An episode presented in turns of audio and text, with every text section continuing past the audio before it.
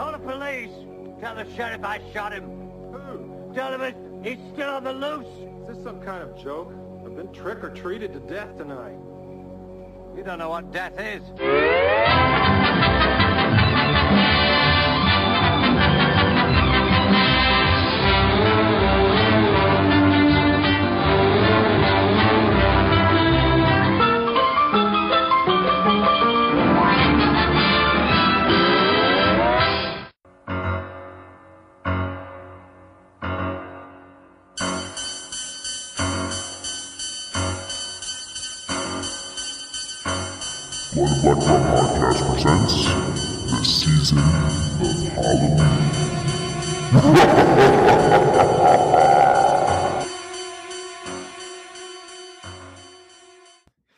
Guys, welcome back to the Blood and Black Rum Podcast. I'm Ryan from Coldsploitation.com and I'm joined with my co-host Martin. How's it going?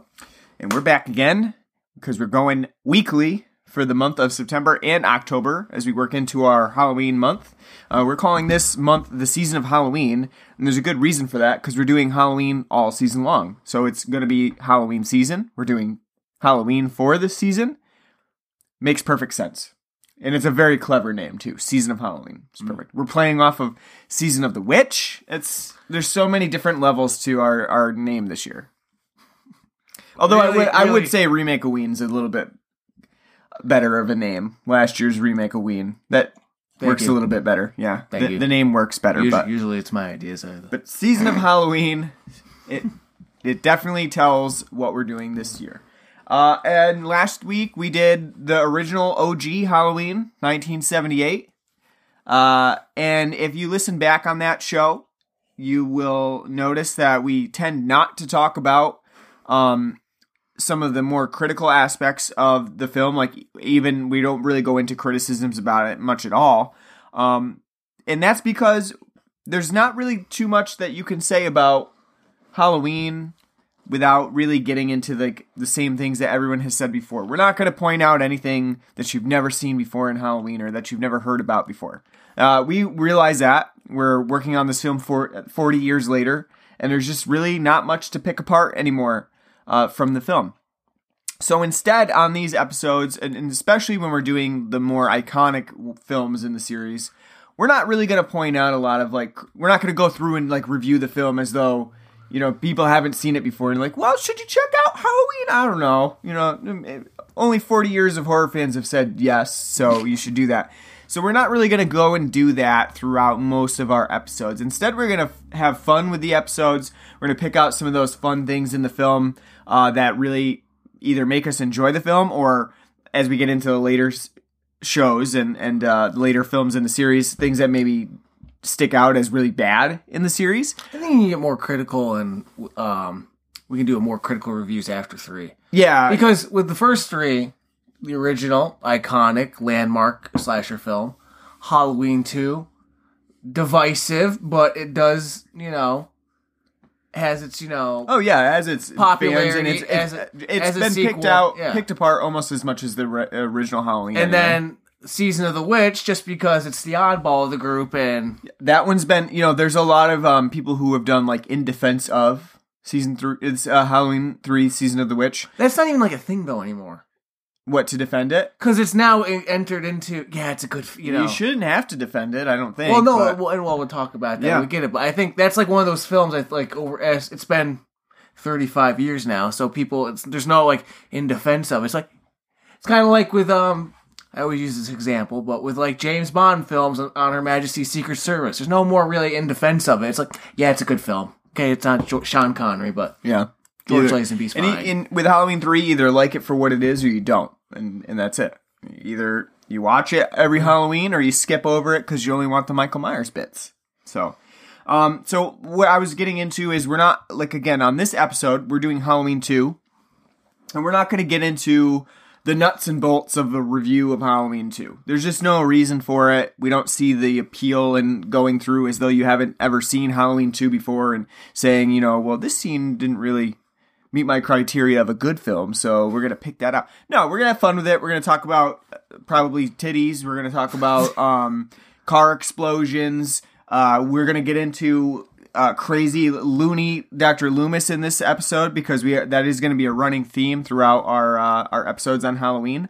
Uh, and overall, we're just going to have fun, talk about the things that we really like about Halloween 2, maybe some of the things that we we don't like as much. And uh, maybe at the end of the episode too, we'll get into whether we like Halloween one or Halloween two more. Uh, that's gonna be that's a tough question, um, but it's one that we'll probably have to answer at some point in the episode. And you can give a little bit background story too. It's a little, you know, kind of interesting.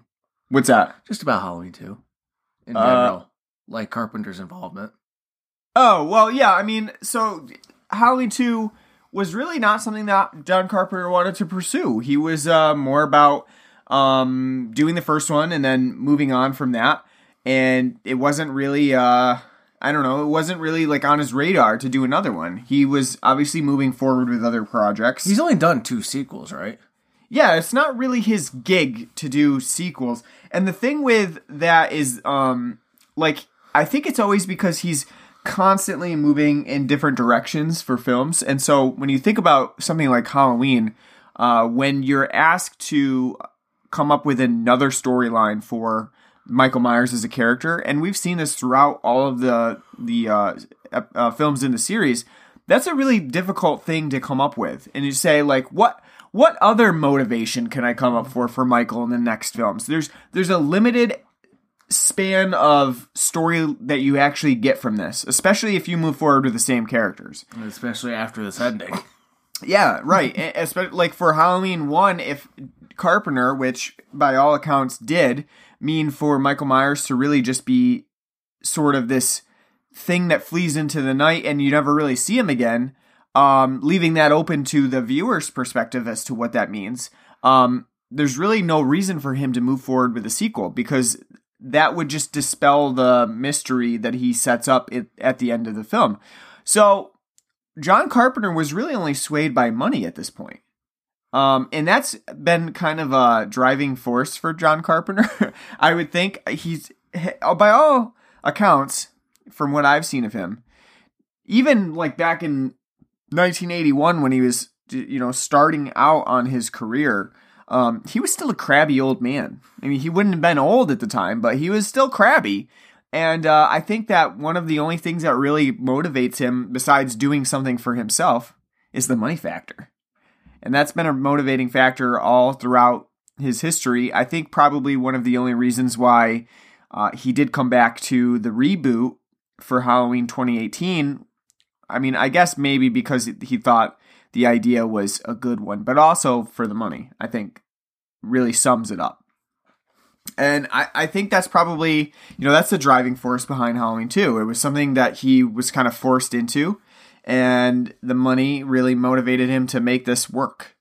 Um, which is kind of surprising to me that it did come out as well as it did, based on the fact that it wasn't really a passion project for him at this point. It was more so, uh, I think at one point he talks about just like drinking and smoking through to get through the uh, the script for it, and it's interesting that it does come out as well as what we see here because it's really a good a good film on its own. Um, obviously not directed by John Carpenter at this point. Rick Rosenthal is the one that um, takes over for Carpenter in this film. Um, and I think part again part of that is just Carpenter's sort of he's not really interested in the film itself anymore. Um, and you can see that throughout because he really kind of distances himself from the Halloween franchise, especially since he really meant it to be a um, multi-story uh, film series that would tell a lot of different Halloween stories um, throughout this the series, however many films he had planned. I don't know. Um, and you can see that a little bit too in Halloween 2, um, which we'll get into before. I, I don't really want to go too far into Halloween 2 before we take our break and then get into the specifics of the film. But uh, you can see a little element of sort of John Carpenter's humor here and uh, his fascination with Halloween as a holiday because at one point uh, when we're going to the hospital right at the beginning of the film, there is a kid that gets out of a car with his mother, and he's bleeding from his mouth, and you see that uh, through. It's a very like sort of quick shot in the dark, and if you're not really paying attention, you might miss it. Um, but he does have a razor blade stuck in his mouth. Uh, and so he's bleeding from his mouth because he's bitten into a candy bar that had a razor blade in it. So you kind of get that um, that element of like there are other things going on on this Halloween. Very nonchalant about it too. Yeah. like take like it's just like oh, just gotta, gotta go to the emergency room. Not oh my god, you know. yeah, like, that's a, that would be it. Like it's like what did I like in the eighties? But what the hell? I told you not to go to his. He gives out shitty. I guess maybe they were just not as concerned about that at the time. It was just like, yeah, you bit into a razor blade. Uh, you'll be all right. We'll get you a tetanus shot. Yeah, get your booster, your Yeah, lip sewn up. You'll be fine. good to. now we have parents who are like won't even uh, take their kids out trick or treating because of the threat of a non-existent uh, myth myth about uh, razor blades and candy or poisoning candy or uh, Who has the time to do that? I right exactly. Who has the time to sit there and cut open? I mean, I guess that would have to be a really dedicated psychopath to be like just and even to basically in that sense, you're causing some uh maybe some serious discomfort, but not like it's not even like you're you're going to such great lengths to kill somebody. Do you think a psychopath even would hit? He would be like, like get halfway, like partially, like through the first one, like you know what? I'd rather eat that Snickers. I guess. Yeah, I, I would think that it's just way too much nougat- work. Nougaty goodness. yeah. trying to like i mean and we, if you think about all the variety packs now there's like what how many there's like 150 pieces in a variety pack trying to fit a razor blade into every having one to of go those to the little- store and buy Yeah. and those packs of razor blades at least like for my safety reason Yeah, you know it's like going to get like three so you have to be like oh we're gonna do a 60 but you know oh stocking up you know? I think uh, they'd be put on an FBI watch list now if the, somebody went in and bought like 60 packages of the exacto like razor blades uh, with three in a pack. You definitely or there's like a limit at the store like, you know like, Yeah, especially during like Halloween. cough syrup or something like hey we can't take more than five. Why? Oh you might be making that crystal meth. Oh okay yeah. Yeah, just to uh, just to dispel that rumor. I mean, there's never really been a proven case of anybody having a tainted candy bar that was given out during Halloween. Um, the only times that that ever actually happens is from p- yourself, like your own family member might do that to like pretend like they they uh, were given a you know razor bladed candy bar, but that never actually happened. So let your kids run around out in Halloween Town with a plum. Don't don't uh, don't worry about them; they will be fine. Um, I, there's no maniacs running around on Halloween night besides me, and I just like to scare people. So I, I like to knock kids over yeah, yeah. Uh, but but anyway, going back to that razor blade thing, you you might miss it real quick. Uh, but that is a hint towards like it's almost like um what Trick or Treat became later on, and that you have like these uh, interlocking storylines that are happening simultaneously. Except Halloween never really got around to that, to like showing the other events that might be taking place. Yeah, they did. They showed it at six o'clock. Uh, no, not six o'clock. Three o'clock in the afternoon. Trick or treat. Now in this one, it's like eleven o'clock at night, and they're still trick or treating. Yeah, it's later. I think we have to assume that the events of uh, Halloween do take place around like eight or nine, like probably nine at the latest. Um, and then they're kind because uh, even if you think about what happens during Halloween hours, um, people are trick or treating out at three thirty. We talked about that in the first uh, the first movie episode where we said, you know, if you're coming in my door at three thirty for trick or treat for Halloween, uh, I'm sending you away. you're not, you're not getting my candy at that point. It's not even dark out yet. In fact, if you come Come back. if no, even if you come back, it's like nope. You, I'll remember your costume. And I'll you send missed you your, away. You missed your chance. Yeah. You, you get nothing now. I think I think it's interesting, and I do wish that it's like we had or John Carpenter had explored after the popularity of Halloween sort of waned out. Um, maybe explored some of those other options, like what Season of the Witch became, uh, where you did have another tale that was taking place on a Halloween night that maybe doesn't correspond with Michael Myers. And it would be interesting too because they have would have a lot of leeway to sort of connect them in some ways because you could see on the outskirts of uh, what's happening in Haddonfield, there's like a lot of stuff going on. Not just the, you know, not just the uh, the can the the apple or whatever he bit into that has the razor blade, but just in general, like there's a lot of police officers out that night. They're being sent all over the place. It seems like there's just a lot of stuff going on in Haddonfield that we don't get to see. There's a party like in Halloween in Halloween two. They the there's a party that's going on.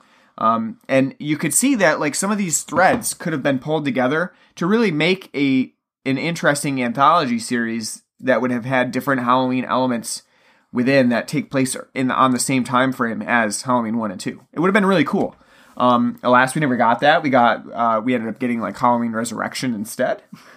But uh, it's interesting to think like in an alternative timeline or a different dimension, what we would have gotten for Halloween films if they didn't pursue Michael Myers and they really went the anthology route. I I I wish in some ways that instead of going for like remakes and reboots of Halloween, um, that they would instead try to explore those other elements, but match John Carpenter's style. Because we do have ho- other Halloween movies, not within the Halloween series, that try to do, you know, anthologies and stuff on Halloween night. But none, I would say, that match the style of John Carpenter. Well, maybe we'll get that after this new one.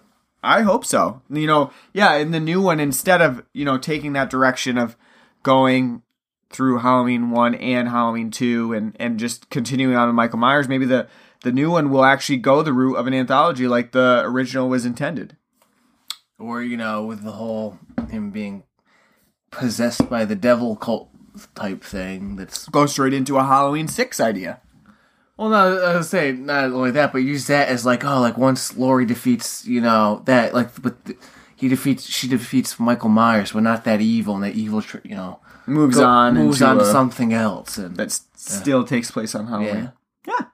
I think uh, anything would be interesting. I do, in some ways, even though I, I hate to say it, I think that Michael Myers as a concept is very limited in its, uh, you know, how much you can do with it. It's very limited.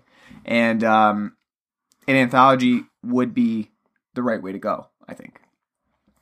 All right, let's take a break real quick uh, to talk about some of the beer that we've got on the show. Um, because we've gotten quite a, quite far into just Halloween mythologizing and we're getting a little off track from Halloween too. So let's take a take a look at the beer that we've got. Um, I did pick up a new pack this weekend for uh, the opening day of football, and the opening day of football was terrible in our in our esteem because uh, we watched the Buffalo Bills get trampled, um, forty-seven to three. It was a really awful game. Um, you know, normally on opening day football, you have fun. I would say we did not have fun. I almost got eaten by a dog. And the beer that I got was pretty lackluster as well. So all, all in all, it wasn't a great, great opening day of football. Um, and you're not even the fan. I just dragged you. Like That's you right. I'm not even. I mean, I watch football. I'm not like a hardcore like football watcher where I got to have NFL Network and I've got to tune in every Sunday. If Oh, I no, no. That's why I went to my parents' house. I'm not spending like Right, yeah. money on um. you don't on watch you don't to- watch other teams that you don't care about. No, I- much. I know, I You, you- can't. I mean, you follow it, but you don't. No, I I can't anymore. I used to be able to. Mm. I the only sport if I ever really wanted to sit down and just watch other teams play that aren't teams I'm interested in is baseball. Yeah. I mean, I mean, I definitely prefer to watch the Yankees, but if if they are not, aren't on, I'd watch. You know, I could watch another ball game. Football, not even. I, I really can't. Not even like Sunday night football or Monday night. I just can't really do it anymore. I just want to watch the Bills. I want to like get my sadness. You know. Yeah. And I'm not paying that much because where we live in upstate New York, we don't. They usually don't play them. They either opt to play the Jets or the Patriots. Mm-hmm. And depending on how well those two teams' seasons are and how well the Bills' season is, which is usually not that great, um, you know, I don't get to catch too many of their games, so I, I, I can just listen to it fine on the radio. But because DirecTV is so impossibly fucking expensive. Like the Sunday ticket package is ridiculous. Yeah, I'm sh- I'm sure it is. yeah, I, I I don't tune in that much, but I like to watch every now and then. It's fun. But it's an exercise in torture. Yeah. So uh, this weekend, I picked up the Goose Island. Um, I don't know what they're calling it, but it's a new 15 pack of cans that they have out that includes the uh, Goose Island IPA, which I guess is becoming a staple for them. It has been. I guess, It's yeah. Standard. So it's one of their standard beers. Uh, it includes the Goose Island Redub, which is an amber ale. It has the new Goose Island um, Parka Porter, and it also has um, the Goose Island. Um, it's Coywolf, which it doesn't really say what style of beer it is, but they're calling it a, uh dark ale. Yeah, Dark pale ale. yeah, and it's a very strange brew, and I did not really enjoy the Coywolf. But we don't have the Coywolf on the show today. What we have is the Goose Island Redub Amber Ale, which is, I guess, they're marketing this as like some sort of weird hipstery beer with a cassette tape on it. That's all the tape has come loose. I don't really understand the packaging too much, um, but. I gotta say, I, I'm not a huge fan of the Amber Ale. Um, it to me, I don't know if this pack is sort of out of date. Although by the uh, the expiration date on the bottom of the can, it doesn't seem to be. Um, the expiration date, I mean, the best by date on the can, really, it is is July 12th, and you're supposed to have it within 180 days of the best buy date. Well, that's not no, that's not bad. That's a made. That's the made. Yeah. So it's not even the best buy date. It's the made date. So I, I mean I don't know if this is like 'Cause You sort have, of, to, oh, this- you have to think it's their fall variety. I would think so with the with a Parka Porter. And I would koi, and that yeah I would and- think you know but, but at the same time like this it just tastes all of the beers that I've Well, had in this pack actually, no, taste kind of flat. That I think about it too, though, they they have an Oktoberfest, so maybe if, if their their fall pack would have they would have know. their Oktoberfest. I don't know. it? So maybe maybe this is winter from last year, and it's good. But maybe maybe and it that's- and maybe it is. you know, and that's and maybe it's that's possible. and maybe that's, it's- why it's not a good. Be- I don't know. I mean they had But even still, if it's it's only two months, yeah it's so it is too, it wouldn't weird. be that it would not be that flat. It's it's hard to say. I don't know. The reason that I bring that up is because all of the beers in this pack taste uh, slightly flat, although the IPA was not. The IPA was not flat. Um, just doesn't taste. it just wasn't that great. But the Goose Island Amber Ale is somewhat flat, and I would say not. It just doesn't really have a great flavor profile to it. It's supposed to have uh, a subtle citrus hop note, and I gotta say that I don't really get a whole lot of citrus hops in it. which I don't really want in an amber ale Right. to begin with. I just think that would be a little weird anyway, but the whole thing is just very um lackluster. And that's what I've thought of all of the beers in that pack. The Coywolf was very strange to me. Um it didn't taste great at all. I, I that's probably one of my least favorites in that pack. And I would say the Parka Porter was probably the best out of the group in that pack because again, it, even if a porter is sort of flat, they're not considered to be really I mean, they're not highly carbonated beers, so you're not expecting too much out of a porter in terms of carbonation anyway. it's always weird to drink one out of a can. Yeah, that is true too. The a porter is weird out of a can. I don't know. Stouts are the same. Too. Stouts, yeah, but I mean, at least sometimes the stouts, if they're in a can or if you're getting a Guinness, that's going to be a nitro widget, so a little bit different. But uh, I gotta say, the Goose Island Redub Amber Ale, not impressed. I'm not impressed with this 15 pack, and now I gotta sh- power through 15 of these suckers in order to get rid of them. So I gotta say, I, I concur. Yeah, Um, none of them I really care for, and to be honest with you, outside that one time I had that bourbon barrel stout um of theirs, which was really good, I have not had a Goose Island beer that I liked. I've never cared for like their honker honkers ale. I've never cared like for their IPA. It always tastes like skunky. Even like when I've gotten it fresh, when I used to work at the Stewart's convenience store, it was just it tasted always kind of off and flat. It's it's just to me they're I would consider them to be like Magic Hat. They just make very subpar beer. Very, you know, like if you're new to craft beer and you're looking for something new to try, maybe try Goose Island, you know, see to see basically you know what these different styles are about. But other than that, I would say quickly move on. And I, I was just doing some research too, and I can't see any evidence that this Brewers pack with the redub and the Coywolf um, are old either. It doesn't seem like they're old, so it, I don't know. I don't know what to say about it. I mean, they're flat like they would be old, but I just maybe maybe the canning process for Goose Island is not that great. I, I don't know.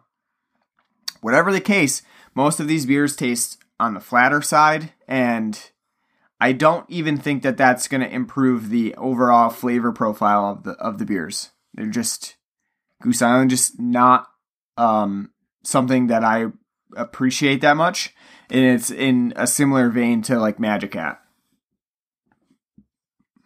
So avoid at all costs. One thing I did want a to lot, a lot like the reviews I'm seeing on Untappd are they're recent and they're new, so it is new. hmm So it's just weird how they seem to be quite flat. I don't know. Maybe the further you go, get away from Chicago, the The worse they get. yeah. Um, the other thing I wanted to bring up real quick on the show is that I did see the I did spy the Magic Hat Night of the Living Dead pack in stores, and the thing that really just makes me cringe a little bit is I mean I don't like Magic Hat to begin with, but the one good beer that they make is the Hex Oktoberfest. That is probably like their one good style of beer. And Hex is very good. I recommend it, even though I don't like Magic Hat. The thing is, not included in their Night Living Dead pack. I haven't seen in six years. I mean, I might sometimes see a six pack of the Hex, but they never, eh, never ever put out the Hex in their Night of Living Dead pack anymore, which Gotta is a ha- gotta have that Granny Smith apple. complete waste. or why, that or that Wilhelm scream, which is a terrible Scotch ale. why would you put out a ha- Halloween style pack and not put your one Oktoberfest in it? It doesn't make sense to me. It's a missed opportunity. Maybe we should go out to Vermont and ask them. I should. I should go visit them and just be like, I don't understand your marketing scheme here. Why not put an Oktoberfest? Well, because they're always like, we, we're the crazy ones. Have you had our number nine? It's the not quite pale ale. Yeah, no shit, Sherlock. It's a fucking fruit beer. That's always pissed me off. Like, not quite. Pa- Just call it the number nine. You know, don't call it your number nine. It's- not quite. It's wacky. yeah, woo. Yeah, I don't know. I just don't. I've never liked Magic Hat, and I'm. It always pisses me off that they put out a Night of Living Dead pack, which it seems like to every year more and more it stops being about Halloween and more about like Day of the Dead, sort of like Mexican candy skull things. so, I, but even more and more, I I'm actually just- haven't. I don't think I've seen a pack of that around here in a while. Yeah, it's. Uh, I just saw it the other day, and and it's just. I just got mad because And I don't even no- see that much Magic Hat carried around here anymore. I think they're like you know, at least around here, like eh, Maybe no. people are not really buying it. I mean, I see a little bit, but yeah, it's not. It's not as big. I don't think around here. I think a lot of people are being a little bit more choosy when it comes to craft beers, and they're not. And especially because Magic Hat tends to be on the higher price side anyway. Um, in terms of being But even still, it's only a hop skipping away from where we are. You know. Yeah, which is surprising. It tends to be pricey. It's le- of lesser quality, and it's not even that far away. So, totally not worth it. But I just want to bring that up. That Hex Oktoberfest not included in the new Night of the Living Dead pack. So, keep that in mind. Don't go and get it. It always made me mad that they put that goddamn Granny Smith in there. Ugh, Who wants it like a Granny Smith apple? beer. Yeah, I remember. Yeah, there was that one that I had. that's what like wine coolers and shit are for. You know. There was one that one year that really like literally made me sick to drink it. And I was like, I can't, I can't drink this anymore. I can't drink it. When they do their oh, the pumpkin. one. No, no, it wasn't a pumpkin. It was like a it was like a apple beer or something like that that they had in there, and it Oh, tasted you know like I'm vomit, think- oh, you and know I I'm just thinking couldn't. Of? I'm uh, thinking of that woodchuck pumpkin. oh yeah, that woodchuck pumpkin did taste like vomit too, but That was it- this was yeah terrible. no, this was a Magic Hat beer, but I don't know. I don't know. I might say you know now it's starting to get a little cool. Starting to feel you know a little hard cider now. Yeah, sometimes I do. It's very rare that I feel like a hard cider, but something. No, I I concur. I don't usually go, but when it's a nice fall day or a nice winter day, I bet I'll, you know I'll get a nice woodchuck winter or a nice woodchuck fall because the woodchuck fall is really good. So is McKenzie's. Yeah, that not one. a fan of Angry Orchard, yeah. but uh, yeah. All right, let us move on to Halloween 2. Woo! All right. I will start off by saying that um, Halloween 2 is one of my favorites in the in the franchise. Um, but one thing that I I have routinely noticed when going back to watch it again is that the score I feel is a lesser version of Halloween. Um, we were talking about this a little bit when we were watching the movie, but I feel like in this one, John Carpenter felt like he had to add more to the score. Maybe so that it's not so simplistic. We're moving into the 80s now. We're in 1981. So Got this new Tiffany gotta feature gotta on my gussy it up. Got gotta gussy it up a little bit, and uh, I feel like this version of his score, Does not age well. yeah, it's not as good. Um, like like you were saying, there is the the the added timpani to the stalking sequences, and the timpani is all kinds of out of tune. And it might be intentional, but it also sounds a little weird. And I, pr- I gotta say, I prefer the regular stalker scenes because the simplicity of those uh, were grounded in the tension of building up like a very simple score that was just like kind of like a plotting like dune, dune, dune. And now that you add yeah, just like- just like, just bass in the, the synth line. Just Yeah. do. Here, like for the main theme, um, they add like he adds an organ, little organ like in the background. And as I told you, like to, for a lot of the soundtrack, it sounds like he Day of the Dead it, which I mean this is before Day of the Dead, but he like like it's g- gave it a little Caribbean flavor on like the synth. Like, there's like a little um what you would consider like a z- z- like a wooden xylophone sort of thing in there, like zitter, you know, like yeah. it's. I mean, it's not bad. I'm not saying I don't like it.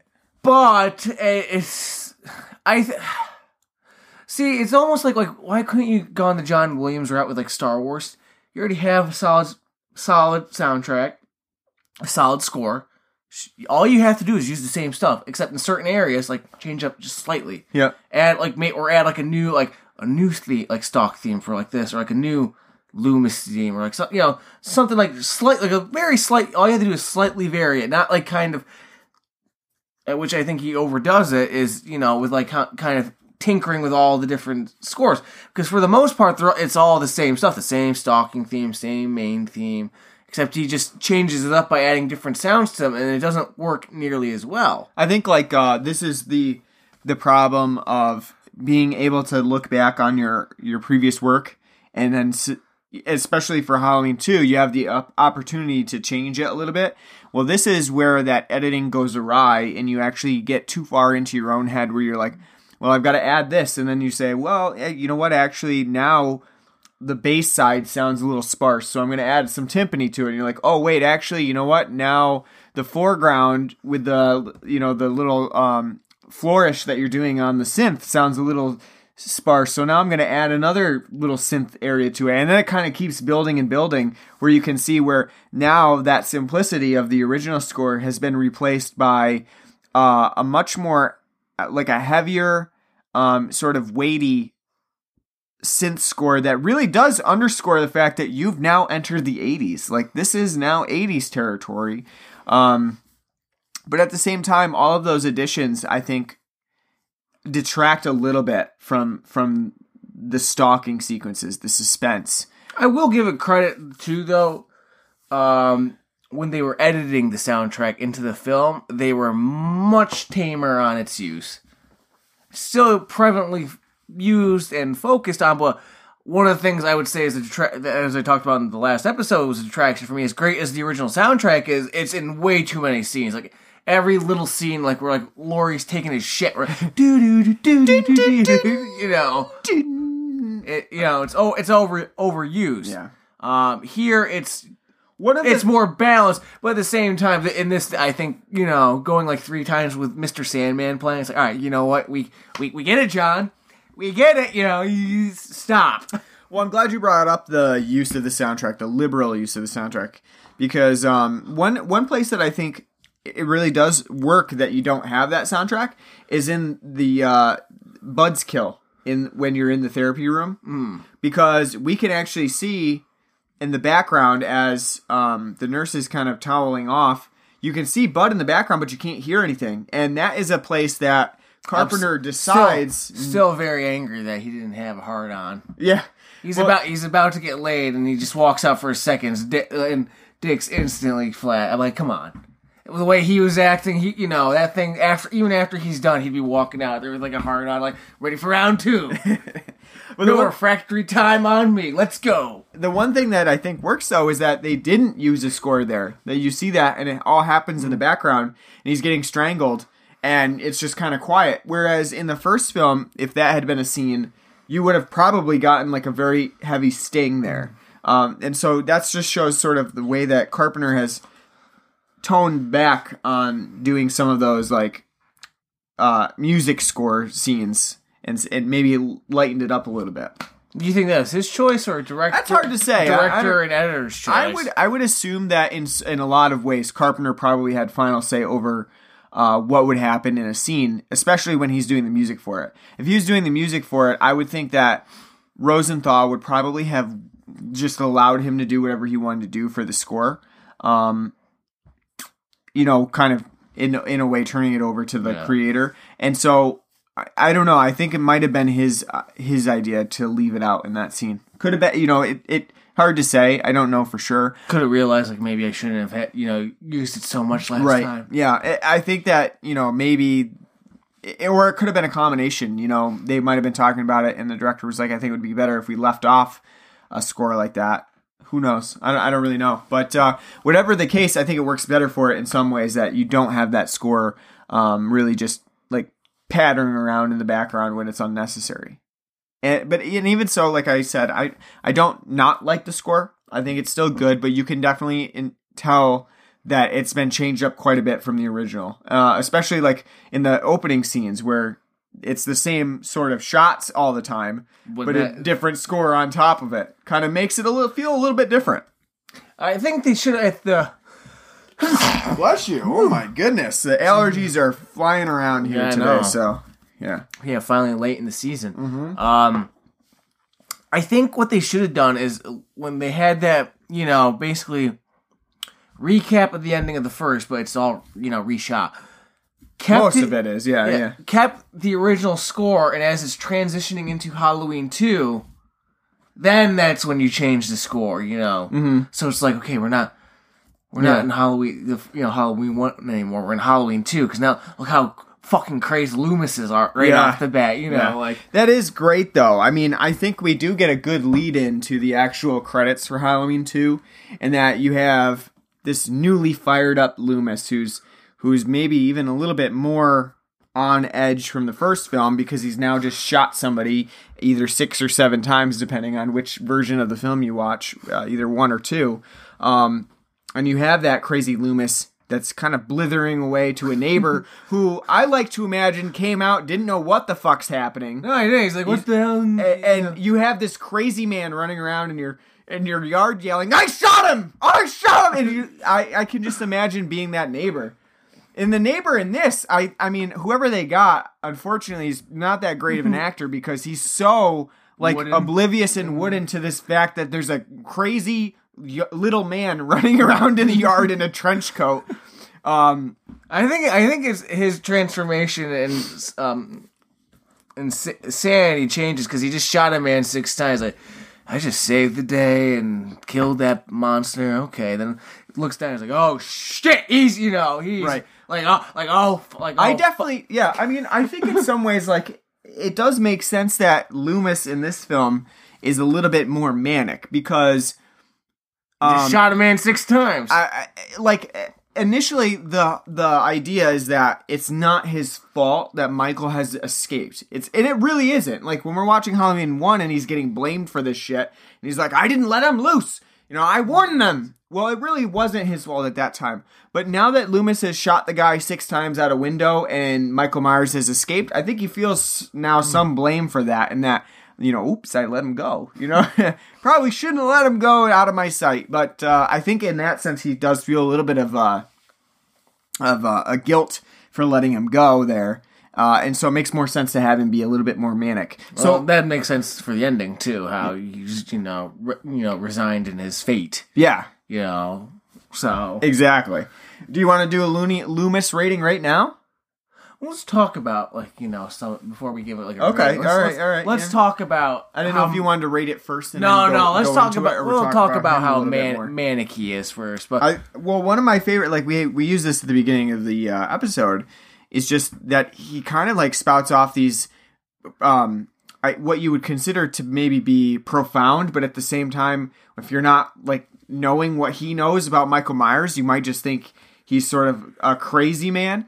Uh, these profound things about uh, death and destruction and evil, and uh, but at the same time, they're not profound at all. Exactly. They're just, they're just you know route you know, so, lo, you know logical circle jerks just running around. You know, I, I do like how at the beginning it's almost like uh, when he's talking to the neighbor, it's almost like a comeback. Like you don't know what death is. like he, Loomis is saying, you know what? I've experienced death. I know what it is, and I've seen people get killed. Have you, neighbor? You don't know what it is. but he was saying that kind of like stuff, kind of like that in the first one, but in a more for the most part more calm tone. But the thing is. How like how does like we don't understand from watching these films so far? How is Michael Myers like that? Usually, because he says throughout this film, like, I mean, he was the easiest patient ever. He didn't talk, he didn't move, he just sat there, and you know. So how do you understand like what death is? Like, you know, just sat by day seven hundred ninety-eight, looking into his eyes, his black eyes. I, uh, uh, as I'm going into Robert Shaw mode, I uh, discovered that's that right there is what death looked like. Like when I was in Korea back in '52 and my friends died. That's death. That's death. That Michael Myers is death incarnate. Yeah, you have to wonder how Loomis, for all of his studying of Michael Myers as a person, has ever figured out anything about Michael Myers because Which is it just makes it funny too from like the remix of Rob Zombie, like kind of like at some, like you know at some point Malcolm McDowell's like, well, I don't know what the fuck to do. Yeah. you know, just like you're here. I mean- you're you're uncurable. You know, I'm gonna write a book. Fuck, you know, have fun. You can imagine that with this Loomis too, because you you're staring into this kid who just seems to be looking past you. He's almost like catatonic at that point.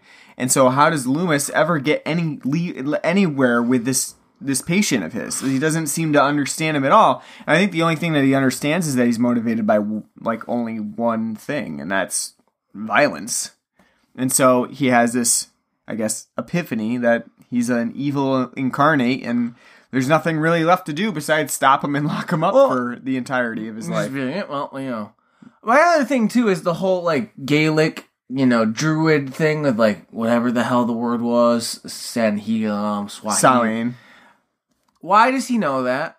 Why would Michael know that? Again, like were they te- like eh, while Michael is getting driving lessons to break out of there, were they also teaching like ancient Gaelic to Michael too? Like after your driving lesson, we're gonna take you down to the courtyard and we're gonna do some more Gaelic lessons. You know, we're gonna learn um practically a dead language that you know most people in Scotland don't speak. You know, doesn't that sound like fun? You want to learn about druids too and black magic? You know, uh, uh, All that kind of stuff. okay, well, let's you know. I could tell by the blank expression on your face that you're soaking this all in. Mm, you, you you now know Gaelic. Yeah, I uh-huh. don't know the the cultish things. Yeah, that kind of comes out of nowhere in this film. That that more I think anything. I think it's just because to now like after the first film, like okay, how do we explain how he's like this unstoppable monster? Well, he's this druid type thing, you know, I mean, sent from sent by Christopher Lee in The Wicker Man, you know. I, I don't think like knowing about Samhain as much is is that out of the scope of realism for it because I mean that's where really where our All Hallows Eve comes from, but to expect that like Michael Myers would have this ingrained knowledge of that tradition is kind of weird because audience. he's been in I mean he's been in an institution for 15 years almost all of his life. since he was eight years old, so So where would he have ever gotten that information from? Um, that's really the question that you have to kind of pose to yourself when you're watching and, and kind of go with it. Um, And- well, that goes to like the whole like if maybe it's, he's possessed by an evil spirit, Right. Thing that was must be, you know, that earlier, would be the only thing that you could really attribute to that in terms of like the, I guess, the Gaelic aspect of it, the cultishness of it. I think it's interesting, but it's really, really fleeting in this movie. I think it it definitely. I think it's definitely a sticking point. Like you, de- I don't think you needed it, one of the great things about the original film is just this idea that he's just this crazy, you know, that he's just this insane person that we don't know his motives. Yeah. We don't know why. He just wants to kill. Let's come back to that first, in uh, because we're still on uh, Looney Looney Loomis. Loomis right now. So we want to we want to stick with that idea a little bit more because I did want to mention a few other things.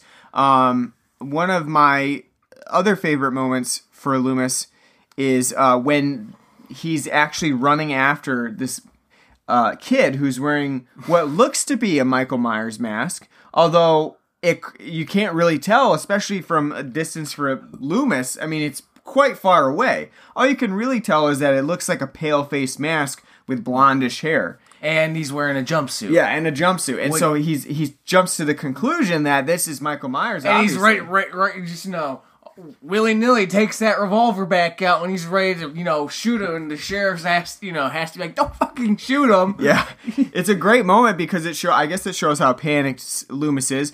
But in that scenario, he also causes the untimely death of a 17 year old boy on Halloween night. Bec- Also, probably at fault is the cop that's coming down 65 in a suburban 30 mile per hour uh, street. See, all ties back to the first film. Speed kills. Say Exactly, he's blasting through that fucking community. My, Mike, Michael knew.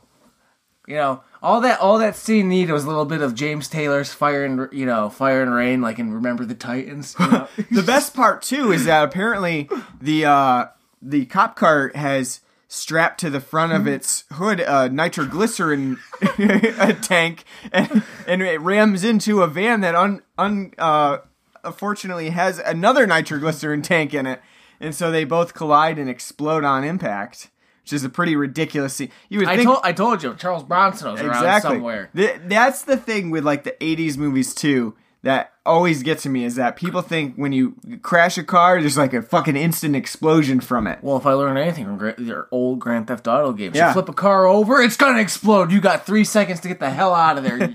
it's great this most of the time what you would expect is a police car comes running through uh, hits the kid and pins him against a van van crumples a little bit.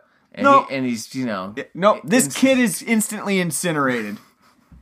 Nothing left of him besides dental records and even that's hard for the dentist to decipher because the gums are all burnt out. Really? I thought it was because he was wearing that ridiculous shawl and That You is know. a great sweater i don't know what you're talking about no, it's not that it's not great. It's that he's in the middle of dealing with you know he's in the coroner's office like you know sc- scraping his teeth for dental records and he's like you know like all cozied up like.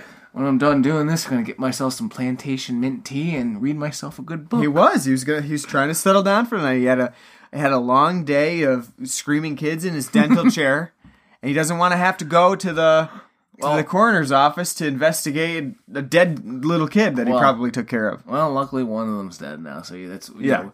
My biggest thing is why is that kid dressed up like Michael Myers when we, he's not like a cultural. I think.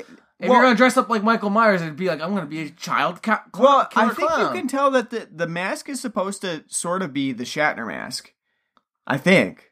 Well, yeah, it, it- but it's like blonde and the hair's Right. I, I think that's the I don't well I don't know why he would be wearing a jumpsuit. Yeah, that's what I'm I, saying. I That's- guess maybe yeah, that's that's what I'm saying. So like, it doesn't make any.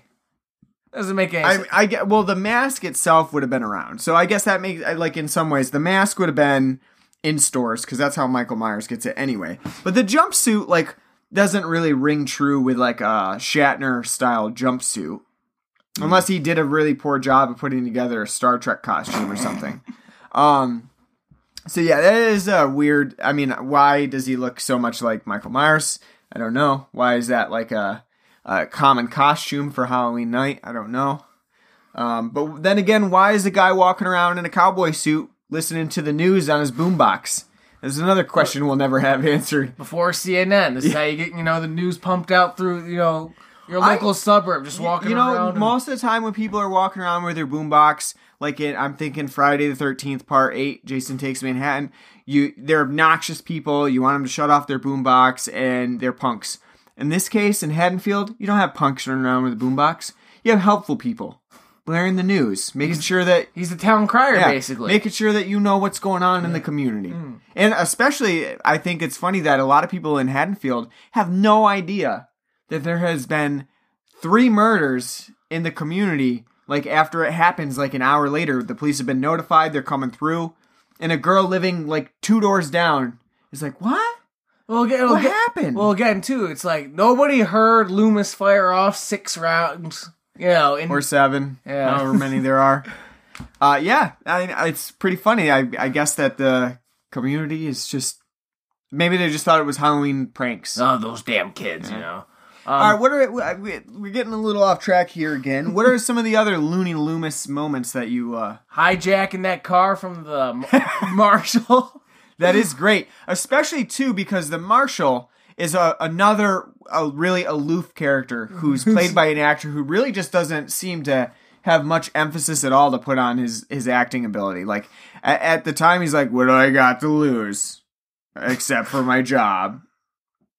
I think that when he says it like that, that's how it's supposed to be. He's supposed to be like, "What do I got to lose except my job?" Yeah, but again, I we see evidence that this guy's really not that great of an actor. Like, uh, I think that line it works though. I mean, no, yeah, that right. line works. No, but, no, well, like I'm thinking of the scene where Michael Myers has just been shot again by Loomis in the hospital, and the marshal's walking towards him, Mm-hmm. and Loomis is like, "Don't go near him. He's obviously not dead. He's still breathing." And he's like, "Okay," and he just walks back. He's like. That was like an extra that Carpenter pulled or Rosenthal pulled off the street and was just like, "Here, be a marshal." Um, You want your throat slit? I like that. I like that scene as well. He is pretty ridiculous. He shoots out a window in the car. Uh, so you don't really want to do this and make more trouble for yourself now, do you? People fire a warning shot, eh, to show they're serious, right? Blows it out, and I puts. And you just see the car whip around. whoop. I guess in every other time, every the, the other Loomis moments are just every time that Loomis has a ridiculous outburst, which is pretty much all the time in this film. He's he's constantly just like yelling things out at people. Um, even the sheriff gets pissed off at him at one point. Yeah, leaves. Leaves the rest. Of, leaves the rest of the He's film. right, yeah. You- it- because in the car, he's like, you know what? I've had about enough. and Loomis is like, what? Enough of what? And he's like, I'm listening to your orders. It's a pretty. I mean, Loomis. Loomis is also checking his cylinder of his revolver. Oh, yeah, like is, every yeah. five seconds, like popping it out, like one, two, three, four. I feel safe now. yes. Yeah. I stopped at the store this morning and they just gave me the damn gun. Now, what a time to be alive. He he does check that damn gun all the time, even to the dismay of some of the characters in this in the movie. They're like, "What are you doing? Put that gun away. what are you doing, Loomis?" Like, It makes me feel secure.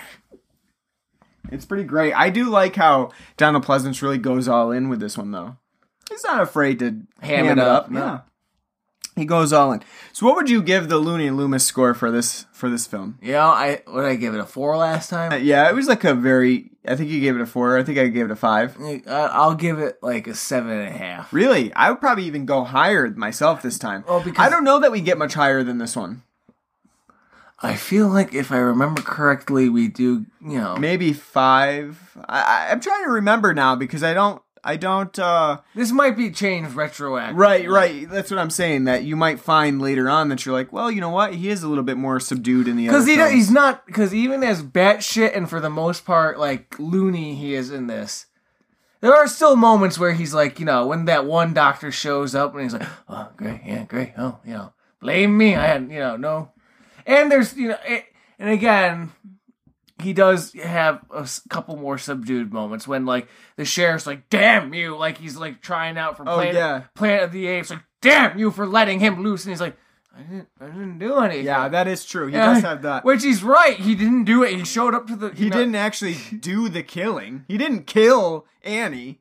It wasn't let. his He, fault. and he didn't let Michael loose. He showed up to the asylum. They're wandering around like Night of the Living Dead. He's like, "What the hell's going on?" And then Yeah. Michael just, you know, gets into the car and drives off. It's not his fault. What the hell do you want him to do? It's true. you That's know? true. He does have some more. That's probably why I would give Looney Loomis like an eight in this film. Uh, I would say an eight just because I don't know that we get much more Looney than this one. Oh, he's dead. So Well, spoiler alert for those who haven't seen the rest of the movies. it's forty years now. Yeah, I know. uh, but I yeah, I don't I don't know that he gets much loonier than that. Um, so I'm gonna give it an eight, and maybe retroactively we might change it. No, I agree. Yeah, Uh, It- it it's, might be it's been a while since yeah. I've seen four, five, after we watch four yeah those those other movies in the series that he's in uh we might be returning and just saying you know saying actually we've got to change our our uh ratings for Make- the others We're gonna make an addendum, an audit to the rating. yeah yeah um all right so uh i guess we'll move on from looney loomis then um for this film how do you feel about the hospital setting because that is one thing that has always stood out to me about halloween 2 It's interesting. I like it. It's the worst fucking hospital ever. i definitely They wouldn't should. go They, to they yeah. should. They should have renamed it Hell's Pass. You know. I wouldn't go to Haddonfield Memorial if I was a patient in that city. I'd be going to the next biggest town, I'm like, oh, their hospital. you only got seven people on staff. Two, like three nurses, two ambulance guys, a doctor, and a security guy. The doctor who was apparently at a Halloween party before this, he come basically the doctor once they wheel Laurie in, you can tell that he's come from the party and he's just like, I need a coffee. That'd probably be me too, but apparently this guy's maybe been drinking a little bit and needs to sober up All his let's, you know, yeah, he's like, all right, let's see this. And Let's, that- let's knock you out for a bit and wait for Daddy to sober. up. The other thing that I think is funny too is that when Laurie gets wheeled in, pr- practically everybody in this fucking hospital knows that this is Laurie Strode. They know her, and for especially how you make things out to be in Halloween, Haddonfield for one sounds like a fairly big place because they even call it like there's the east side, there's the north side, you know, so it's a fairly big town. And then also Laurie as a teenager, shy teenager, is not really that. I don't think she's that well known when when you are seeing her in the first Halloween. she shouldn't be. she's not that popular. she stays home and you know she keeps. To, she's a bookworm. she's afraid of phone calls. That kind of doesn't make for a good party girl. um, yeah, I don't think she's that popular. So Maybe when you, it's it's probably because they know her goddamn father trying to sell that damn Myers house. or maybe Laurie's in the hospital a lot, and they're just like, "Laurie, you're back. Well, no, because they don't say it like that. Like, oh my god, that's Laurie Strode. Yeah, I know, but it's just know. weird because if I like if I were to go to a hospital, like uh, even our local hospital, Nathan Latour, I doubt that people would know me by name right there if I wa- if I came in. They wouldn't be like, "Oh, that's Ryan. I can't believe he's in the hospital today." They wouldn't know me. So Haddonfield, it's really strange that everybody knows that this is Laurie Strode. I just wanted to point that out. How do they know her, that's her? But uh, other than that, you're right. This this uh, this hospital is not a great place. Uh, it's very understaffed, and if I and so like when I used to Just like, well, that is accurate, like most hospitals. well understaffed, yes. um, graveyard shift like this one, maybe not. When I w- watched this film before, um, I this was like when I was younger. I never realized that the hospital would not be staffed like that. So I was always thinking like in in Halloween too. I was like.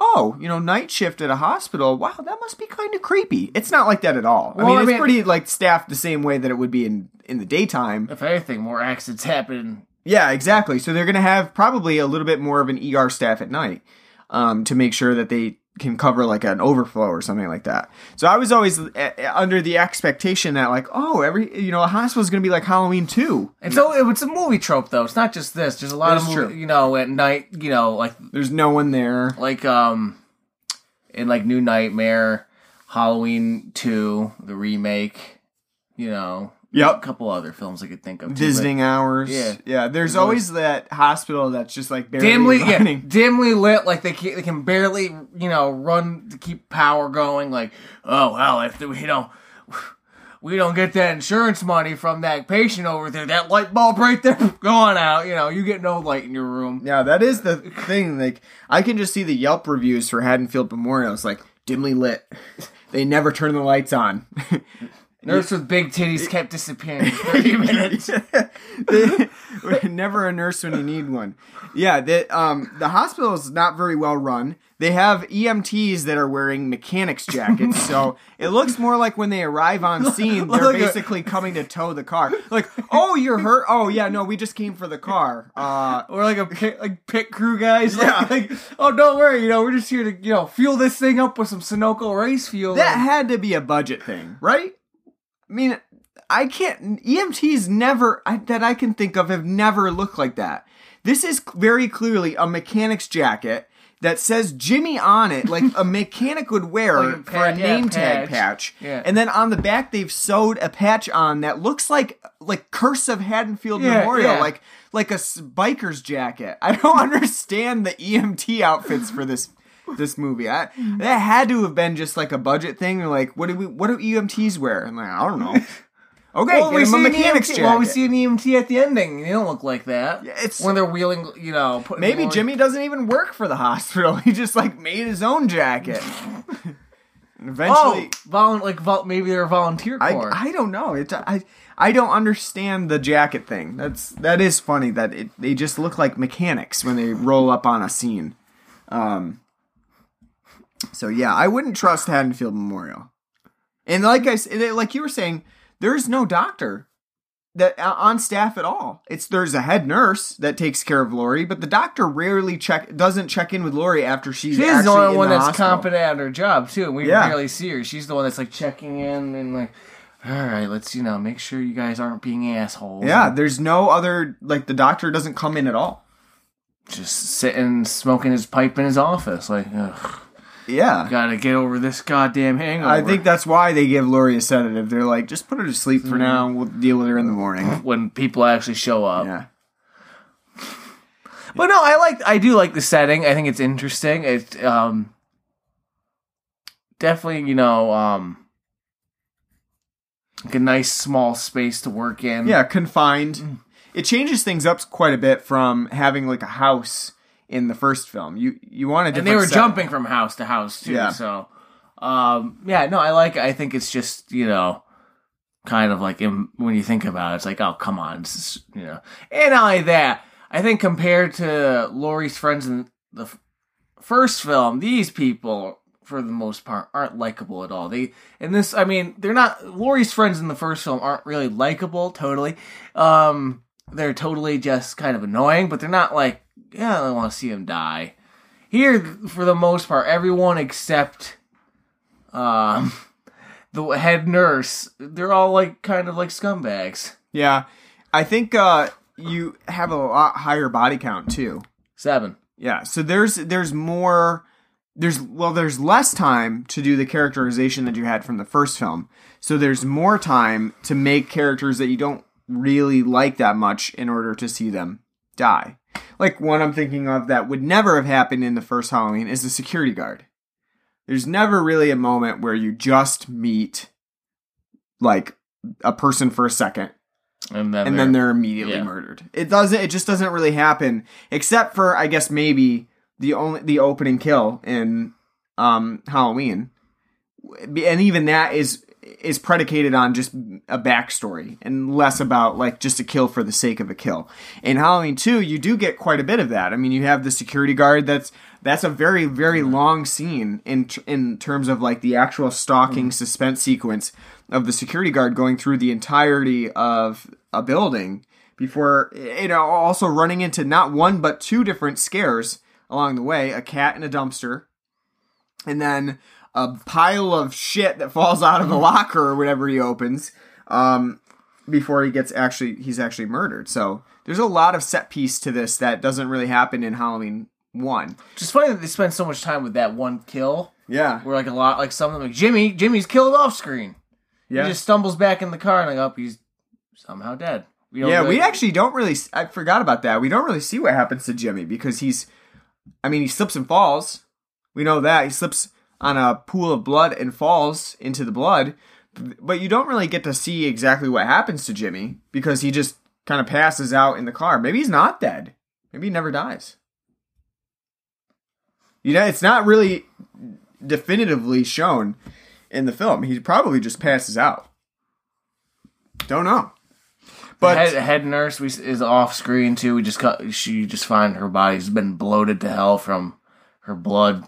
Yeah, drained. she's she's been drained of Yeah. all her blood, which is a pretty intense uh, death if you think about it. She had to just, I mean, I must be there. Michael had to have knocked her out or something first, and then he set up an IV drip to just slowly Again. drain her blood. Where is he learning these things? You know. Yeah, now he's now he's taking he went to med school too. you know, he's like- classes yeah. too. Yeah, I don't understand that one because that is a for for the sort of um mo that Michael has, draining someone of their blood slowly over time is not one of them. That's a that's one of the kills that in this film that doesn't really ring true to be a Michael kill because he doesn't even get to like bask in the glory of that kill. That's something that happens that he doesn't get to see. He's not watching the blood drip for hours.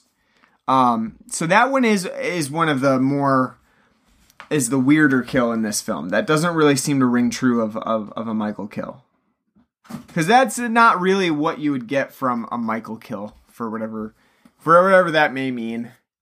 Um I don't know. So that one is one of those kills that has always kind of stuck out to me. But other than that, in the film, you do get most of the kills are, you know, stabbings. Um, the one that is kind of cool is the nurse kill where he lifts her up into the air, stabs her in the back, and lifts her lifts her up in the air. That's a pretty cool uh, move to little show. too how- Jason-y for me. yeah, it is Jason-y, and it's like I guess maybe it's supposed to show the almost supernatural qualities of Maybe, a Michael. Maybe after every kill, he's gaining more and more like supernatural strength. Maybe. Um, it seems like it because, well, you know what though? He does do it in the first film a little bit. I mean, he does lift, um, the guy up and stab him into the, wall. That's more believable than with a tiny little knife and then a hoist, uh, holding. Uh, Yeah, you're, you're right. Actually, you're right because the leverage has to be on Yeah. stabbing the knife in, and then the knife holding in the body. Yeah, without order it, for him Yeah, to- without it falling out. Hmm. Yeah, no. I like the whole bathtub scene, not just because of boobies, but um, both those kills I really like. One because I like the one how he kills um, asshole McGee. Bud. Yeah, Bud. Every man named Bud deserve, you know. Bud. Yeah. Listen to old Bud. Yeah. Um, I do like the fact that that's silhouetted and you get to see that in the background. And um,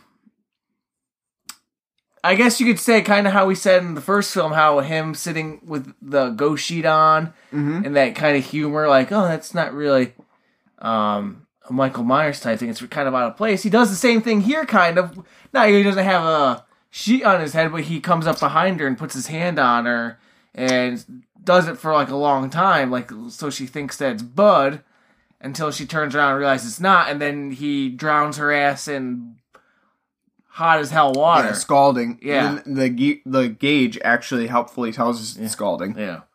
Um, Yeah, that's I, actually. I, re- I really like that just because how like It's uh, weird vit- how- vitriolic it is, like how he's you know dunking her in there and you know pulling back and I think he pulls back because he wants to see how it's coming. Yeah. You're like, oh, almost done? nope, not yet. A little bit more. I do before- like too how like as because he, breaks the gauge off on that when Bud and her in the tub getting ready to, you know, do the nasty. She's like, "Oh, it's getting hot," and he's like, "Oh no, no." It's like, yeah, you, I, you can tell you right now if that because the water's already like 110 degrees, you would feel that like, yeah, that's you know, that's hot, that's hot, that's not comfortable at all. the tub is like metal. Yeah. Too. So you would think as a metal tub, you wouldn't even be able to like lean against that metal tub without getting burnt. You're like, you know, like, ooh, ooh. You're basically in a big pot of stew now. yeah, uh, becoming stew.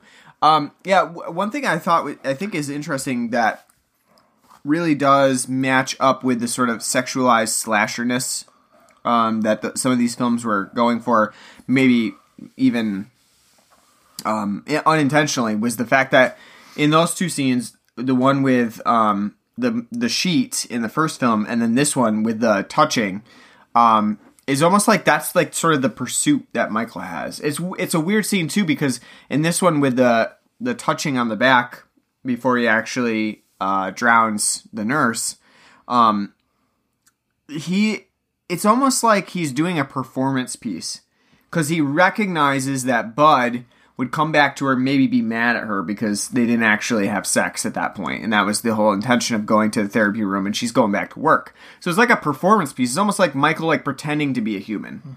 He's like, "Well, this is how someone would act if they actually had human emotion and capability."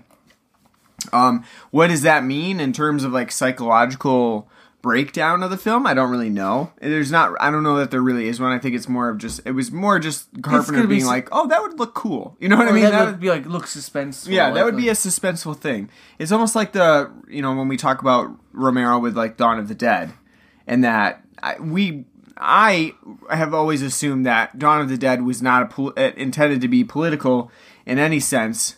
That it was the the subtext was not that that people return to the malls that they know because of you know uh, Consumerism. consumerism, but it was just that zombies would be cool in a mall, and I think that's in some of the way some ways like the sexuality that occurs within slasher films is more just like that's titillating to the eye when when someone watches it, and so we're gonna do that, and maybe it's not directly related to sex and violence. There's no there's no direct correlation there.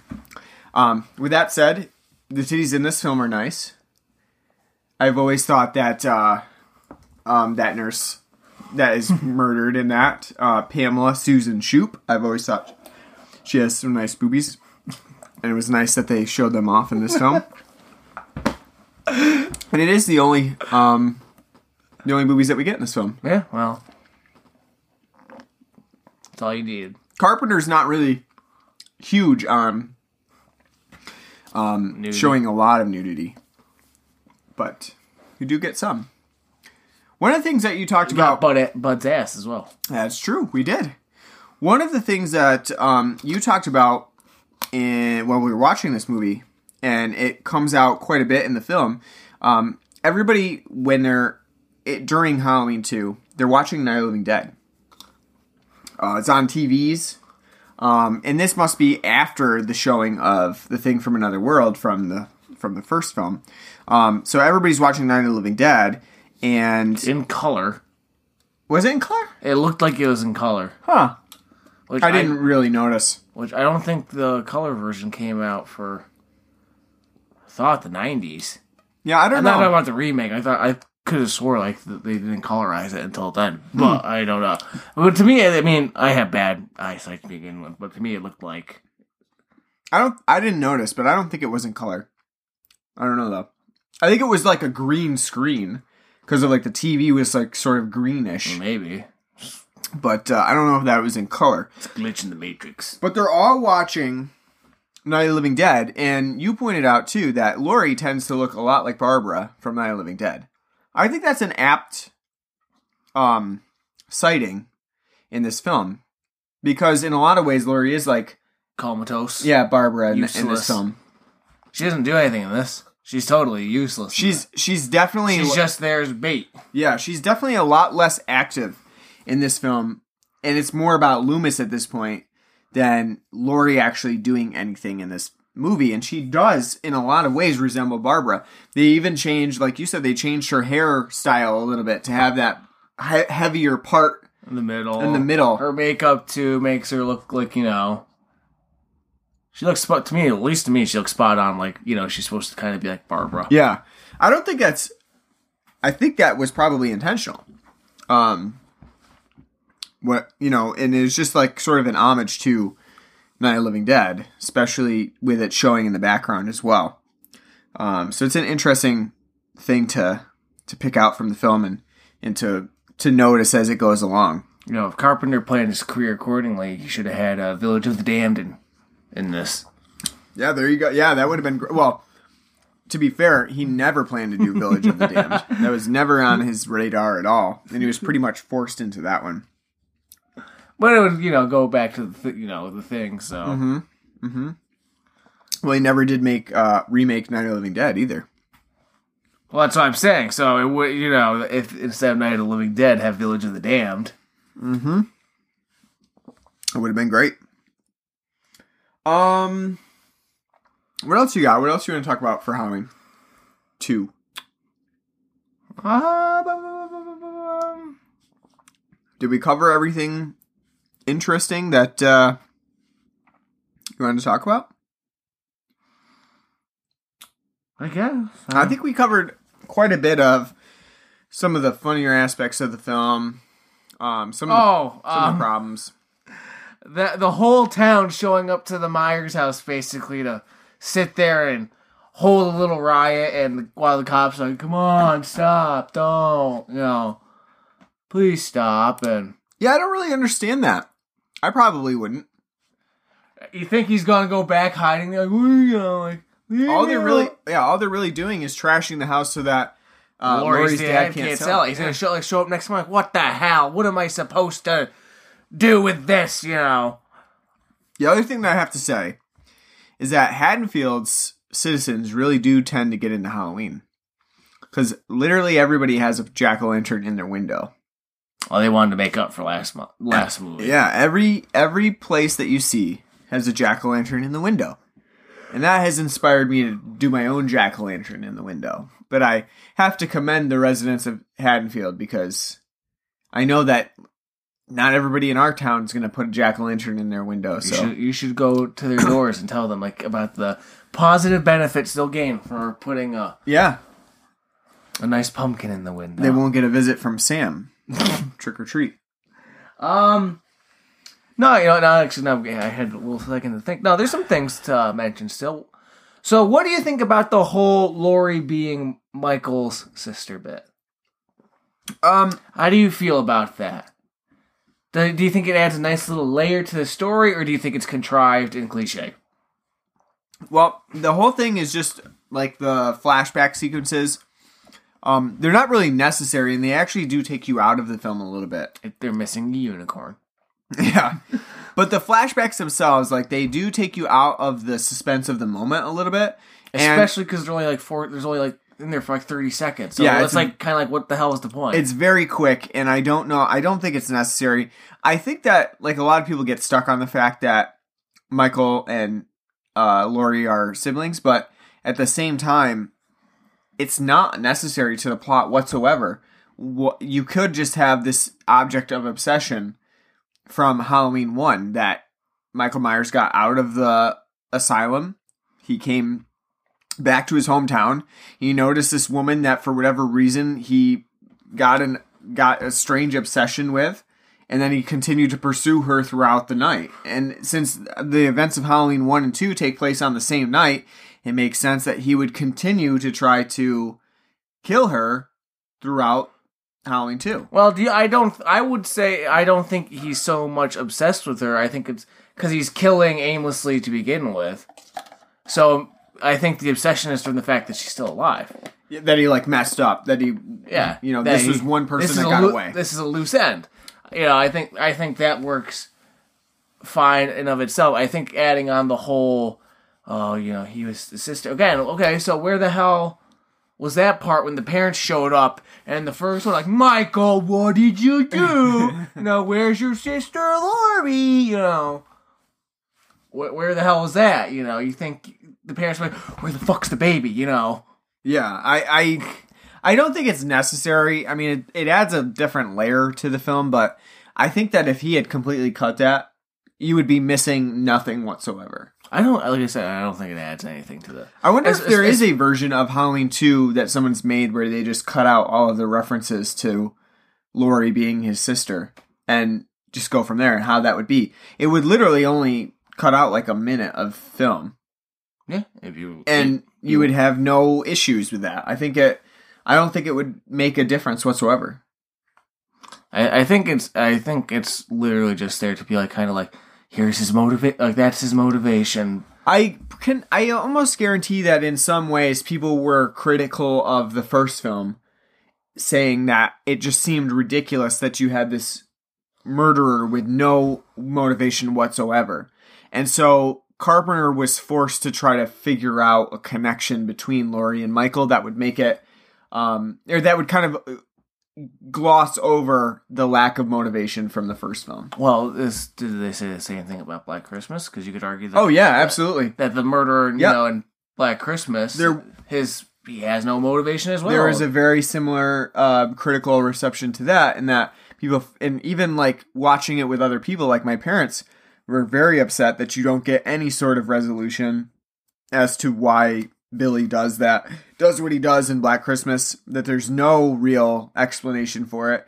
I I think that just get a rotting body still sitting in, the, in upstairs. I think that ups- like literally upsets people. it's an upsetting thing that you have this murderer that has no motivation because that's a little bit more mysterious to people. They like when we think about murderers and something that calms us a little bit is that generally they're not just murders for murder's sake. You know that person, there's a reason behind it. Um, there's like jealousy or greed or something that motivates it.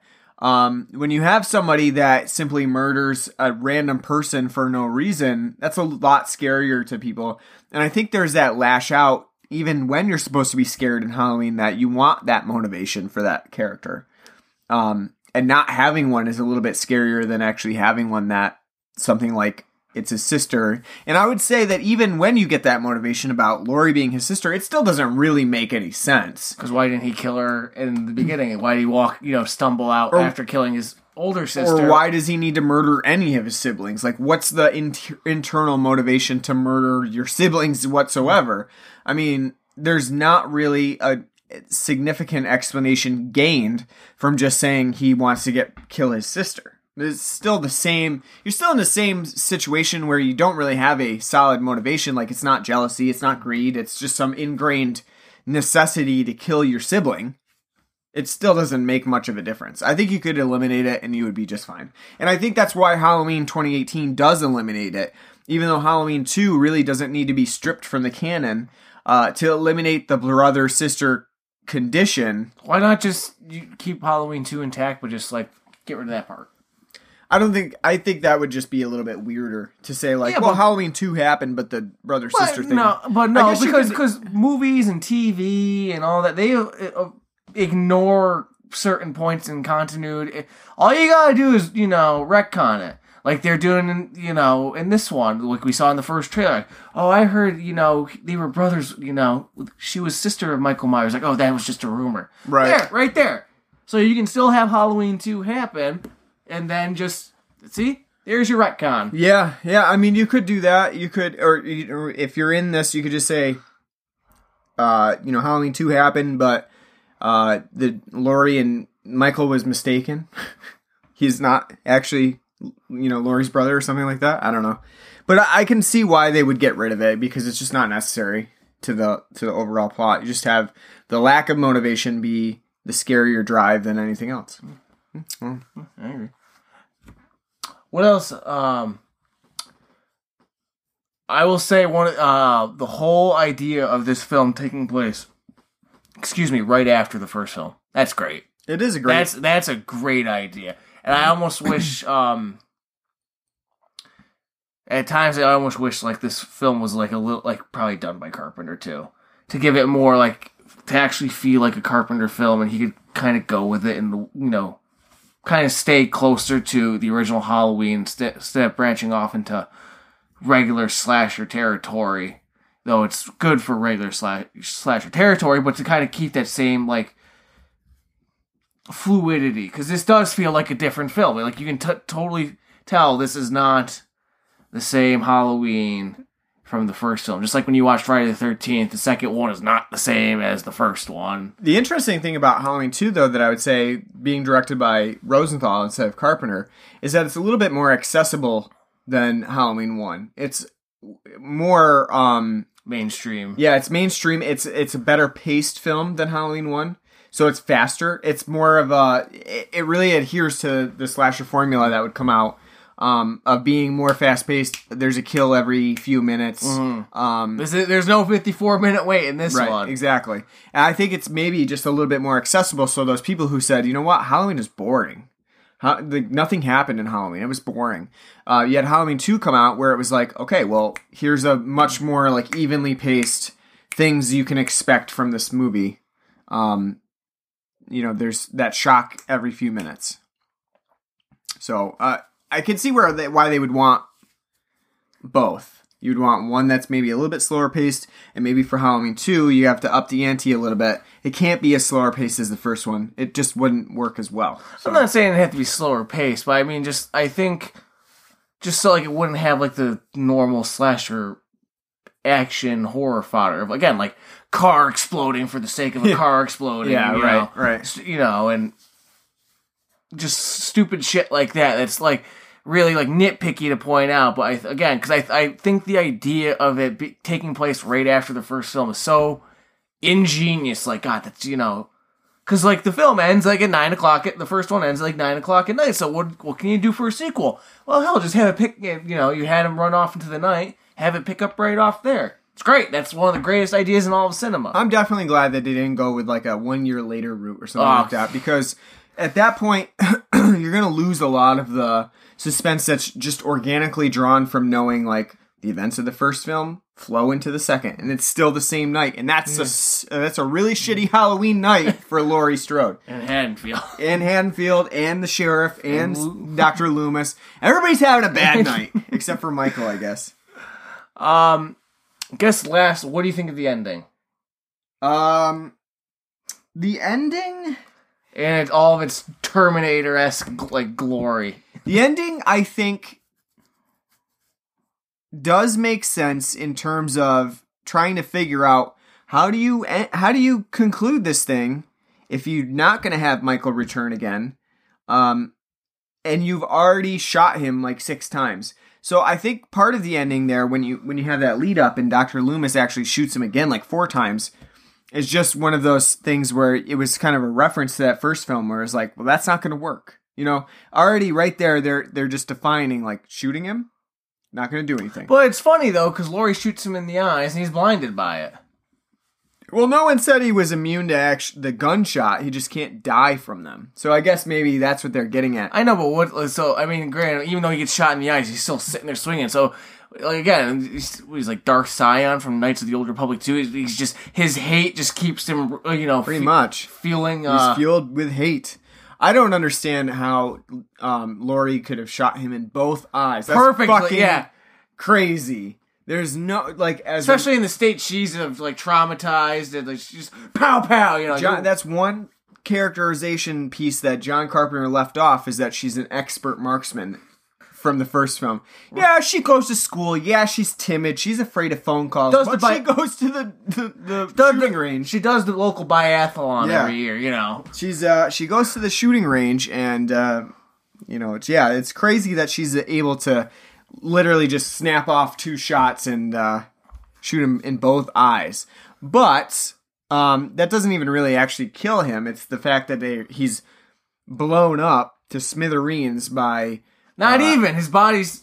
yeah. You know. it's not even an I mean really blown up. He's more just still in a in his suit and everything but just burning. That's flame retardant. You can obviously see that there is a very clear flame retardant suit that's being worn on top, and gloves and all, the whole Yeah. nine yards for that. But I'll, I'll Yeah, you- forgive that, yeah. obviously. Um, yeah, I mean, I think the ending is probably the best that they can do. Um, that would make sense to a viewer. Uh, besides, Well, well, like say, I the think- I the think- later s- scenario in H two O where they chop his head off. I was gonna say, I think Carpenter at that point wrote himself into a corner. You do They li- literally because they're like he like he wrote himself into a corner and they're in a corner as well. Like, like Yeah. what the fuck do I do now? Yeah, and, and there's not much to do besides like what you can't shoot him, so it looks like mortal wounds like that aren't going to hurt him. So you have to do something else, like blow him up. And even then, you know, burning this body, unless he's burnt to a crisp, literally with no, um, you know, basically just ashes at that point. That's not even going to probably do the job. And so, well, when we get to the end credits too, we see like it's not even like his mask or anything's really burning. It's still kind of yeah, it's kind of just on fire, but it's not really burning up. yeah. I think that you do get yeah, you you're written into a corner. What do you do with him at that point? And that's probably that's been the issue with all of the Halloween films is like how do you end them? Because you have this unstoppable machine that just keeps coming, and it's I mean they could have gone the Terminator route and boiled him in liquid uh, mercury or something like that. But yeah, you don't really have much to do besides try to figure out the best way to incapacitate. And I guess burning is the way to go. I don't mind it. I think it's a an okay ending, and I am glad that it doesn't end on like a sting where Michael Myers sits up or something while he's still on fire and keeps going. Um, it was really pro- intended to be The last. the end. Um, I do like how Loomis is also is kind of resigned to his fate. Yeah. Like, like as you said, it's like, well, maybe they're because he seems like he's indestructible too, eh, because he survives this. You know, spoiler, he survives it too. So it's like, well, maybe they're both, you know, both cut from the same cloth. They're Yeah. both, you know, Yep. two sides of the you know, two different sides of the same coin. You know, because he's you know just wacky and crazy too, Jason the Madman. So, Yeah. but I do like the I do like how he's just kind of like. Oh, shit! Uh, get get out of here! I'll uh, I'll take it. I'll I'll take it from here. Blows himself up. do a hail. I, I'll get a chimp soon in Phenomena. Don't worry, I'll be fine. All right, so I do have a, a rating scale for us. Ooh. Out of ten mayonnaise and ham sandwiches, what would you give Halloween two? I'll give it an eight out of ten. Yeah. Um, I like it. I think for compared to most slasher sequels, I think this one's actually one of the few that's pretty damn good. Um, obviously, it. I don't. I don't think it could ever be better than the first. Um, I like the set. I like do like the hospital setting. Um, I do really love the, and enjoy the fact that this is a continuation of the first one right after it ends. I love Donald Pleasence hamming it up in this one, kind of just like he now knows what he's in for, and he's just gonna enjoy and kind of ham it up and do what he does best. Um, I though the conclusion's kind of you know, goofy with the expl- I do like it. I think it's you know a nifty little end. It's not nearly as you know, it's never going to be as clever as the first ending. Mm-hmm. Uh, but I still like it. And you're right, I will agree. Um, though it does have a lot more slasher tropes, which I do think are a detriment to this film for the most part. I will say it is a much better paced and evenly paced film. Um, so yeah, I like it a lot. I think the scores you know, we talked about the score being weaker, but at least he didn't s- smatter it all across the film like in the first film. So Yeah. yeah, no, I, I think for a sequel to a slasher film, it's a very admirable sequel because most can't even come close to this. Yeah, I agree. I mean, I would give it an 8.5. I believe I gave Halloween nine. 1 a 9, and I would give this an 8.5. I think it's a really good film. I don't think now revisiting it, even though like it was one of my favorite films when I was younger, and that might have just been catching it so often, like on AMC. Um, I would say that I still enjoy the first Halloween more. Um, even though this one is a little bit better paced, or at least um, more properly paced for what you would consider a slasher film, um, with a more even keeled kill every few minutes type of situation. Um, I don't know that it works as well. Part of it is the score doesn't improve on the original score. It actually sort of muddies the suspense in this one a little bit more. Uh, Um, but I would also say that some of the the plot elements are a little bit weaker in this one. Um, and you also have the problem of trying to end it, uh, which you know I would say is an issue here. You're not left with a mystery or uh, with leaving the viewer open to interpretation about what happens after with Michael. Um, I do, though, with that said, though, I do like the setting. I like the hospital a lot. I think it's nice and eerie. Um, I like that uh, we do see a little bit more of Dr. Loomis in action, um, with Laurie kind of sidelined a little bit. Um, and so those those elements really do add up to a really fun film, especially for a sequel in the slasher genre. Uh, just not as good as the first, but I still run to it every Halloween. Halloween one and two are really my favorites to to watch every Halloween. Um, and actually, it was really a lot of fun. I didn't talk about it on here, but uh, we went to Halloween Horror Nights um, last year. Uh, I did the Halloween two haunted house, and that was a lot of fun as well. Um, and that really reminded me a lot of why I love this film. So, all right, so we are moving on next week to Halloween three, Season of the Witch. So we're moving into a film that doesn't have Michael Myers at all in it, uh, and one that really we haven't had we haven't talked about like at all. We sometimes we talk about Halloween one and two on different episodes, and we compare movies to Halloween one and two, but we never really talked that much about Halloween three, Season of the Witch. I'm excited to get into it. This is another one of my favorite Halloween films.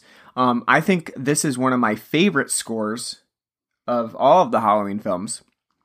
Uh, and I'm excited to talk about what makes me love this film um, with a non Michael Myers film in the Halloween series, even though a lot of people seem to hate it.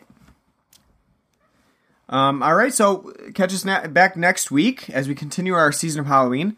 Uh, you can find us on iTunes, on Stitcher, uh, Google Podcasts, and pretty much anywhere else where you can find podcasts. We're on there. You can download us. Uh, you can leave us a nice review and rating. Um, we appreciate that. That helps us get noticed. Uh, we're on Facebook at facebook.com slash blood and black rum podcast. We're on Twitter at blood and black rum. Uh, we also have an email address at blood and black rum podcast at gmail.com. Um, and, you know, if you ever want to contact us, just reach out and let us know what kind of movies that you want us to cover on the show. Uh, maybe things that you want us to do for next Halloween. Uh, we're all ears, so let us know at the email or on our Facebook or Twitter page. Thanks for listening. Uh, like I said, we'll be back next week with Halloween 3, Season of the Witch, as we continue our uh, two month saga through the Halloween franchise. So we'll see you next time. Take care.